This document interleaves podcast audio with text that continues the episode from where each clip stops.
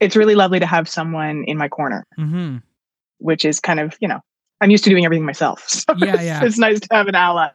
It's a weird thing because like you put a lot of time and effort and you make something, you make a podcast, you make a short, you make a film, whatever it is, and then now you got to figure out how to market the stupid thing, right? Like, exactly, exactly. and then like you have all these skills because you're you're a good actor, you're a good director, all that stuff. So you have these skills, you can make these things, and then now you got to like, now what do I do? Like, how do I get this to people?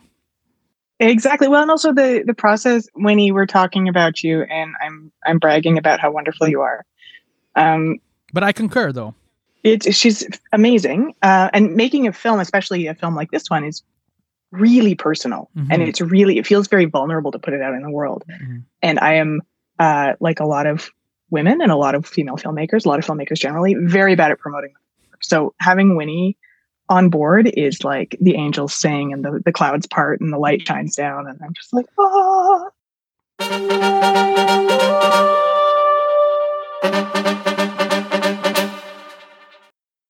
Yo, welcome to My Summer Lair. I'm your host, Sammy. Let's raise a cold one to this episode, Younan. Cold is a body horror short that'll have its world premiere at Blood in the Snow Film Festival. The links are, of course, at mysummerlair.com. A quick snapshot of Cold. Jane likes things to be clean. Jane has just turned 40. Jane died sometime last week. Indeed, Jane is part of the Walking Dead who roam the earth. I think the hardest thing for a zombie is social mimicry to fit in. Though thankfully, Jane, as a woman living in this hectic society, has had years of practice, years of faking it, and years of trying to fit in. Jane's doctor, her friends, her partner, they all tell her it's normal. This change happens to a woman of a certain age. How do you help someone when you can't talk about the things they need help with? All of this is just a Costco sample of what's going on in Cold, playing at Blood in the Snow. I'll let Liz Whitmere unpack Cold as she is the writer, director, and producer of this memorable project. It all flows and comes out of her own experiences as a woman and as an actor. If you don't know Liz by name, you certainly know her by face. As an actor, she's been in uh, Being Erica, 12 Monkeys, Suits, Designated Survivor, Handmaid's Tale, Titans, and more, including an utterly fantastic episode of Supernatural, Hollywood Babylon. Do you remember this one? This is the meta episode where Sam and Dean go undercover on the set of Hell Hazers 2 The Reckoning to determine if the ghosts are real or not. If you adored that episode, you'll recall how much Dean enjoyed being a PA and eating so much food. I am totally 100% Team Dean. Supernatural is an excellent way to kick off this warm conversation with Liz Whitmere about her cold movie. Yeah, there's gonna be a couple more puns coming. There's not much I can do about all that. But seriously, stay tuned. This will be fun. Sound, The Final Frontier. My Summer Lair is an enterprise, a pop culture voyage with a continuing mission to explore strange new worlds, to seek out new creators and celebrate established producers, to boldly go where no podcast has gone before. And now here is your host, Sammy Younan. We'll jump in if that's cool and like just kind of Yeah. talk about it. So it'll be like a cold opening, I guess. There we go. Nice little Yeah, I love it. Let's do it. um, Cold open. I see what you did there. Yeah. That's nice. Okay. I I have my moments here and there. um so Liz, you're having an amazing fall because The Drop, a series you executive produce, won Best Yeah. Toronto Web Series at TO Webfest. TO Webfest is a fantastic uh, conference. Uh, but you don't at least to me, you don't seem like a sneakerhead. Is is that out of line? Did I drop the ball already on the interview? Oh, I see what you did there too. Um, I am not a sneakerhead, and I relied heavily on the creative team behind the drop to Mhm. to keep me informed. I feel like maybe some of their coolness rubbed off on me. I hope that's my Okay. my hope and my dream. Cool yeah, by that's, it's association. not my uh, exactly. Yeah, Mhm. like cool osmosis, maybe. Okay, that's a cool title. So in, in the popular supernatural episode Hollywood Babylon, you played Taylor Mhm. Benchley, a uh, a scream queen. So that episode has a lot of humor because the boys Sam and Dean uh, were not used to sets, right? They didn't know what a PA was, and they had to get used to how this like world worked. Uh, to me, that kind of mirrors your latest career direction as you're going to like directing and producing and writing. Like you're like in a sense mirroring Sam and Dean, but just with less body count, obviously. yeah, fewer fewer corpses. Mhm. Fingers crossed that that trend continues. Mm-hmm. Uh, yeah, it is a it's a little bit like that. I would say uh, Hollywood Babylon was so fun because we got to play with so many inside jokes and kind of poke fun at the high level executives in Hollywood who are not always making a lot of sense Mhm. when they you know when they give notes about stuff. Um, and I'm lucky in that most of the directing and writing work that I've done, I've been in complete creative control. It's been lovely. So I haven't actually had to answer to Hollywood suits when it comes to me being behind the camera. That is a nice bit of freedom because I would assume you've been acting for a while now. Like you've done Mhm. like Titans, Handmaid's Tale. Uh, we mentioned Supernatural, uh, Designated Survivor is another one. Like you've been acting for a while, so I would assume that you've kind of been put into a type of like type basically or a box as like this is your type as a woman, as an actor, whatever. This is your type. Is that accurate or? Absolutely. And it was, I felt it really strongly when I was in my uh, early to mid 20s before I had kids. Mhm. There was a very specific kind of character I went out for, and it was kind of the Venn diagram was like genetically altered super soldier meets uh, the other woman meets like the bitchy secretary. I, I was.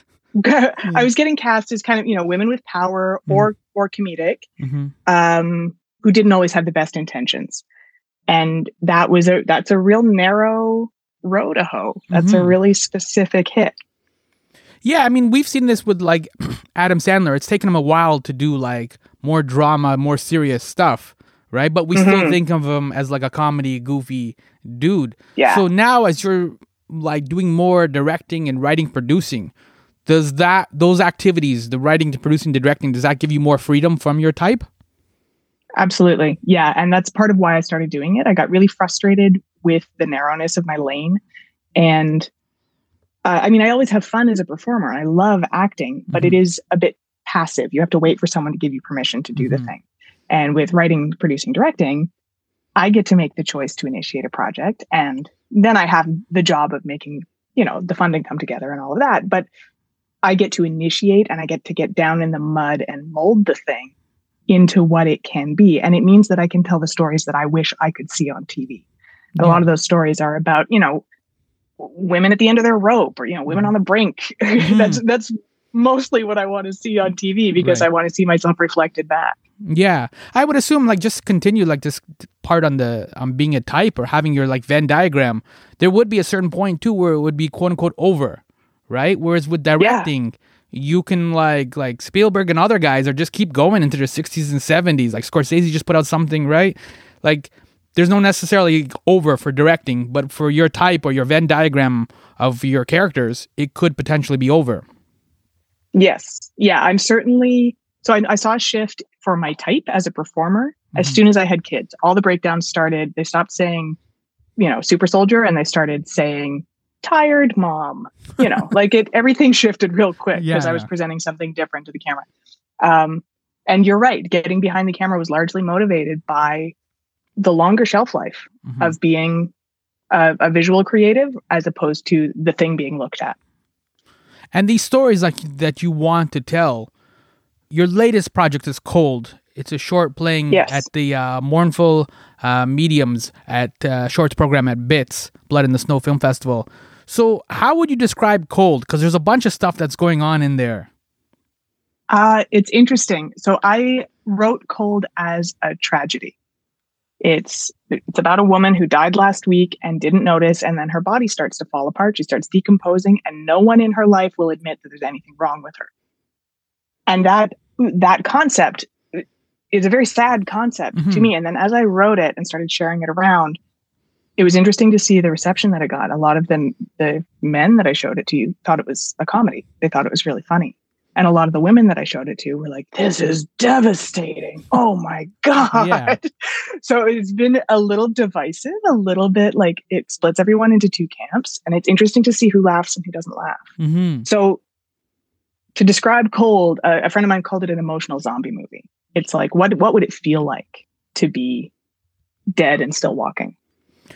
Yeah, because nobody wants to be that person that dies in the apartment and then nobody notices until like the stink or whatever, and like the neighbor like a month later, right? The stink is too strong, and then they're like, I think we should call somebody, right? Like nobody wants Yes. to end up in those kind of positions, but you either sometimes either end up in those positions physically or sometimes emotionally, as you, you're kind of getting at. Exactly. Yeah, this was meant to be like a visual allegory for what it feels like to have a depressive episode, essentially. Because you feel it can, uh, being severely depressed can manifest physically. It can Mhm. make you feel like your body isn't your own anymore. It can make you feel like you can't move the way you want to.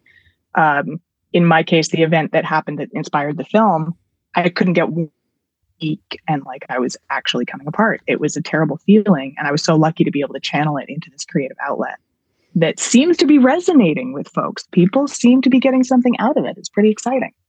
Yeah, was that uh, like a goal, or was it just like because you alluded to at the beginning, like that you wanted to tell these type of stories? So you had this story. Mhm.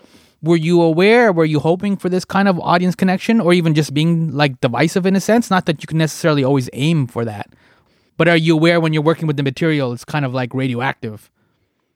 Uh yeah, kind of. I mean, if it sparks me up, and then if I, because I, I, when I pitched it around initially, I just pitched a paragraph. I Mhm. shared it with a couple of people I'm close to, and I was like, "Is this something? Do, is this? Is there anything here? Is this resonating for you too, or have I gone so far down the rabbit hole Mm-hmm. that I've lost my connection with like what resonates. And the response that I got was so strong and so overwhelmingly positive. People were reading the paragraph and jumping into the project with both feet, even without a script yet.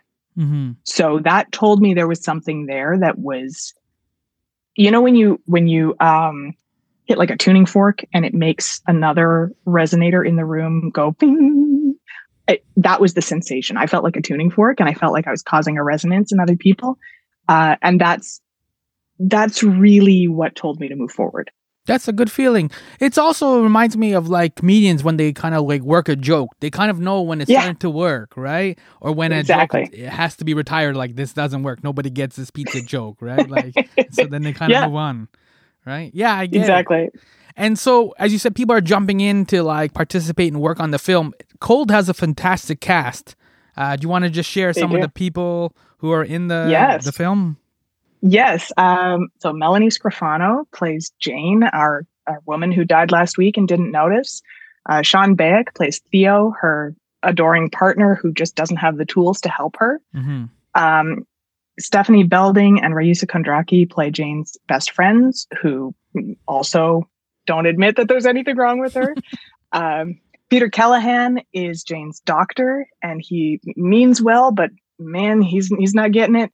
Uh, and then finally, Jane goes for a manicure, and our manicurist Serena is played by Chelsea Muirhead. You mentioned the, the doctor. Was it Yeah, on his desk? I think it had a phrase that said uh, "think positive." Stay positive. Stay positive. That was That's it. right. Yeah. Right. And it was just kind of like he was really dismissive. And I was wondering too if that's also like part of the experience, as you said, like there's a feminine women kind of ex- point of view that you're trying to get across in this in this short. And I was wondering if that's also like you know the obtuse doctor is part of the experience. It is very much so. And it's part of the message of the film is a commentary on the medical gaslighting that women experience. So it's really common for a woman with a so called woman's problem, like Mhm. menopause or fibroids or whatever it has to do with the female reproductive system. Chances are it's going to take two to 10 years to get an appropriate diagnosis. And that's repeated visits to repeated medical professionals who mostly want to tell you it's anxiety or who mostly want to prescribe an antidepressant. So that Peter's role, and he did such a beautiful job of embodying that condescending, dismissive medical professional. Mhm. Uh, he he's really embodying that whole side of medicine that doesn't pay attention to women's health. Stay positive. Stay positive. Don't think too hard. Do some yoga. You Mm-hmm. right. know, I, don't worry your pretty little head. Yeah, exactly. I get it. And like, I don't want to give away too much, but since you mentioned the yoga, like Yeah. when you posted this um, on IG, one of the hashtags you used was uh, toxic positivity. And that yoga Yeah. scene was kind of like it came back to me because it's like I don't want to give away too much, but it starts off with yoga and it ends up with duct tape. Yeah. Yeah. The yoga does not help. It No. is not the appropriate intervention. So what did you mean by by tagging or hashtagging toxic positivity? Uh, I think there's a tendency to avoid difficult issues. And particularly, again, when women talk about, you know, I'm having a big problem, I'm desperate, I'm in crisis, Mm-hmm. the response that you get from from society and from doctors and from sometimes psychiatrists even is well just smile more just try to think aren't you glad that you have a roof over your head aren't you feeling lucky that you have groceries in the fridge and that or you know do a gratitude journal or do a meditate more. And it's these things when what's needed is an actual intervention. What jane actually needs is like formaldehyde or something. Like she needs or a casket. She doesn't need yoga. Mm-hmm. she needs someone to say yes you're actually deceased. Uh this is crazy. Let's figure it out. What is it that makes it so difficult to like have these frank conversations with women? As you said, like the doctor is is gaslighting and just like stay positive and like in this short cold, like nobody can just like tap her on the shoulder and like by the way you're dead. Like why are these conversations so difficult to have? uh i feel like for some folks it's easier to ignore a problem than it is to acknowledge it especially if they themselves are implicated in the problem Mm. so if if someone i know is having whatever their crisis is whatever their health problem or mental problem is and i recognize myself in that problem my survival instinct might be to deflect and look away or to say no it's not that bad because i'm getting through it Mhm. so you're going to be fine. Uh, and so that's i feel like that's a big piece of it. I read a study recently that said that something like 40% it's like a meta study 40% of respondents will actively avoid learning new information if they think it'll require them to change their behavior. Yeah, that makes that's sense. part of human nature. We stick our heads in the sand. We don't want to look at the hard truth. Hmm and and people who've gone through like cancer treatment and so on also learn that because a lot of friends just kind of fall away. They can't look at the difficult thing. They can't be present for the ugly time. The cancer thing is a, is a great example because like we've known for years that like smoking causes lung cancer and other like Yes. ailments, but people for whatever variety of reasons, some of them are include addiction, but people just continue to smoke, that's right right? Yeah. So you already know, like you said, you have this information up front, like you know kind of what you're getting into, right? Especially now because you can Google things and whatever. But people still like, yeah, I'm gonna keep smoking. Like I don't want to change my quote unquote behavior. This is what you're getting at. exactly yeah and and a lot of people need to be personally affected by something before they'll take any action about it so it's not enough to read you know like you said smoking causes cancer hmm often you have to lose a family member or yourself be diagnosed or develop emphysema or something. You know, the people need that personal impact. They need the tactile experience of cause and effect. And even then, even then, you know, there's that iconic image of someone with an o- oxygen cannula in their nose hmm and the little tank smoking a cigarette, Right. right? Like I- continuing the habit. Yeah. And I think it's just also human nature because it's like this could never happen here. I think that's also what the the characters in Cold were struggling with, like with her husband, for example. Yes. Like he couldn't get past the idea that it could happen here. Maybe this happens to other Yes. people, or you see something on CNN or something, right? We're like, well, Yeah. that happens in like Baltimore, some faraway place that you never been to, right? But the idea that it happens here in your neighborhood or in your home is like a sometimes Yeah. hard to process. And Theo, the character Theo, is not a bad person. He's trying his best to help. He's just got the wrong toolbox. And he can't, like, he's trying to treat the problem with mm, cupcakes. you know, like he's he's Yeah. offering And a little bit of romance and- too. and a little bit of romance. He's looking for connection, but he's so disconnected from what Jane's experience is. And I think that's, but Sean and I spoke a lot about the experience of being a caregiver for a, a loved one who is having an experience you cannot relate to. hmm How do you, how do you stay present for that person? How do you actually meet them where they are? And in the case of cold, Theo does not succeed in meeting Jane where she is. Uh, but it, it, felt like a evocative image yeah. for, for Theo. And Sean did a great job because he's been nominated for Best Supporting Acting Performance in a short film. That's right. At, at yes. Festival, which is great. So you'll have to give him a high five next time you see him. I'm so excited. I texted him all caps, the big congratulations. Sean, you've been nominated. Yeah. Ah! He did such a beautiful, understated performance. I was so delighted that he decided to join us and, and be part of the film. But that experience you're talking about is like uh, crucial because, like, you know, if you have a relative like an aunt or something like that who develops Alzheimer's disease and her mind starts to go, you sometimes mm. don't know how to respond to her. Like, yeah, we tend to sometimes isolate a lot of things, right? Like, generally, yeah. we don't hang out with a lot of people who are deaf or blind or any of those kind of things. Most of us don't, right? And we don't yeah. see or encounter these people on a regular basis. Like I have a friend who's blind, and I see the reactions that he gets, like the way the people like start talking loudly. I'm like, he's blind, right. he can hear, right? And they, and they, don't know what to like. There's a couch right here. It's like he's got a stick. Yeah. Like you know what I mean? Like yeah. so those things too, like they create a panic in us because yeah. it's like we don't know what to do. It's the same thing. Like I don't know how to do CPR. So if somebody fell down and started like drowning or whatever, I'm like, oh, I'm useless. Like I can't help you. Right. Well, and people, I mean, fear is a big motivator for these kind of avoidant or denial behaviors that people have around disabled people, around ill people, around anyone who's struggling. Um, your example of Alzheimer's is a great one. People don't know what to do. Mm-hmm. And because fear is a difficult feeling and discomfort is uncomfortable, right? That's when all the avoidance comes up, right? It's just easier to not engage. And then what ends up happening to the person who is suffering is all of a sudden they're alone. They mm-hmm. don't have anyone who's willing to engage with them.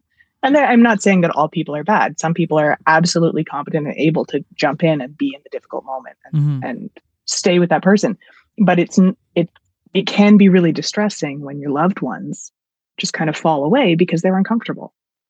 And then you're like, yeah, but I'm the one in the hospital, you know? yeah. But does that acceptance also have to come for the person who's sick? Like in this case of cold the main character, like do they eventually have to accept that they're they're dead? Yeah, well, and I think without giving too much away, that's what happens by the end of it. So the that the final images of the film have to do with, uh, and you said I could swear, so I'm gonna. Um, the was specific to women. We get into our 40s, and I've heard them referred to as the fuck it years. Mm-hmm. Like you stop caring what other people think. So by the end of the film, Jane has like tipped over. She's tried the yoga. She's tried the lotions and the creams. She's tried the the hot bath. You know, she's trying all the things that everyone tells her should help. The duct tape. And then finally, and duct tape. Well, nobody tells her to try duct tape. She's kind of a DIY yes. crafty person for yeah. that one. Super creepy. But yeah. she's but by the end of it, it's clear none of these interventions are working and it's unsustainable. And she just kind of tips over and gives into it.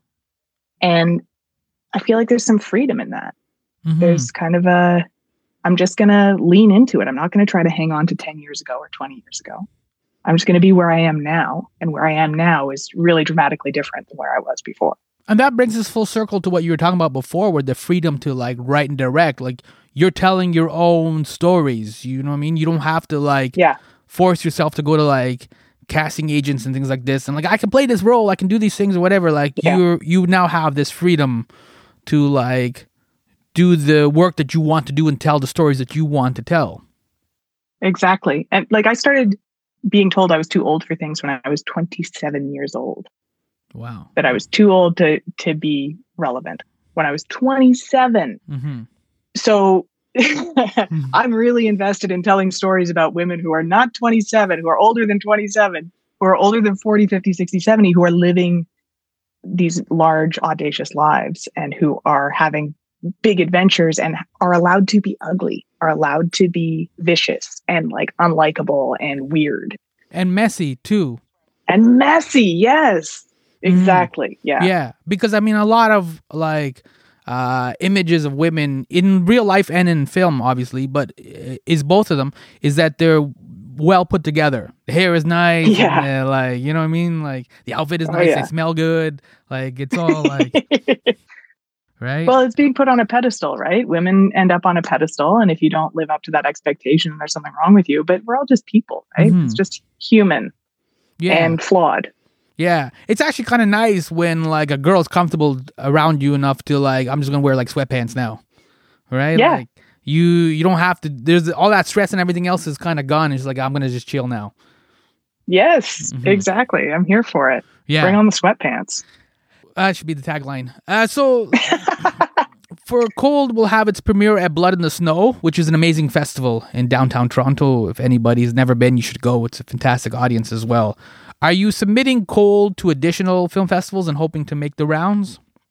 Oh yes, yeah. I've got my my two lists. One is like the every filmmaker dreams to get into these festivals. So you know Berlin and Austin, all of those. Mhm. And then there's the like women specific and genre specific festivals uh, because women in horror are still a fairly rare subset of the filmmaking population. So I'm I'm interested in seeing who else is in that pocket with me.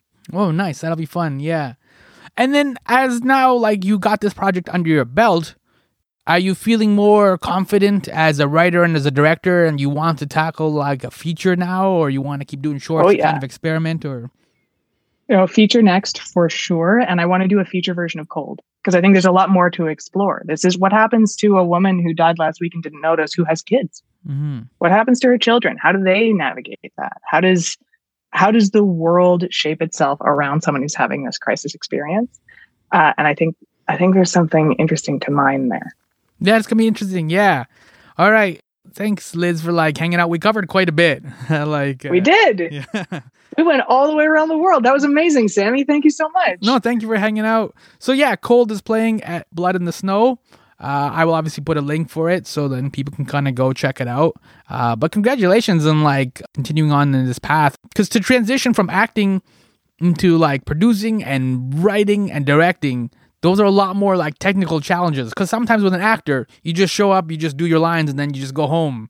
You don't have to like Yes. figure out or like worry that the sun is going down and you're running out of daylight or like all the other kind of like issues that you have to deal with. It's a lot of technical problems and a lot of issues, right? So uh, you're taking on a big challenge, which is kind of refreshing.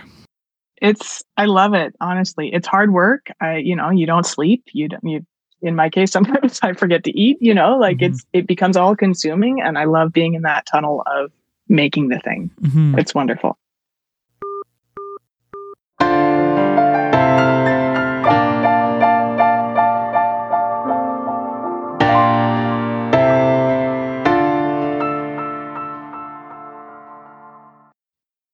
Yo, that was Liz Whitmere.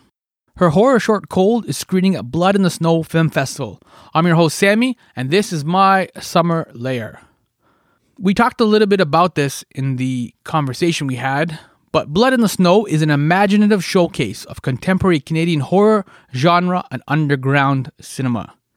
It is a fun time and 100% completely, totally, honestly, fully pants worthy.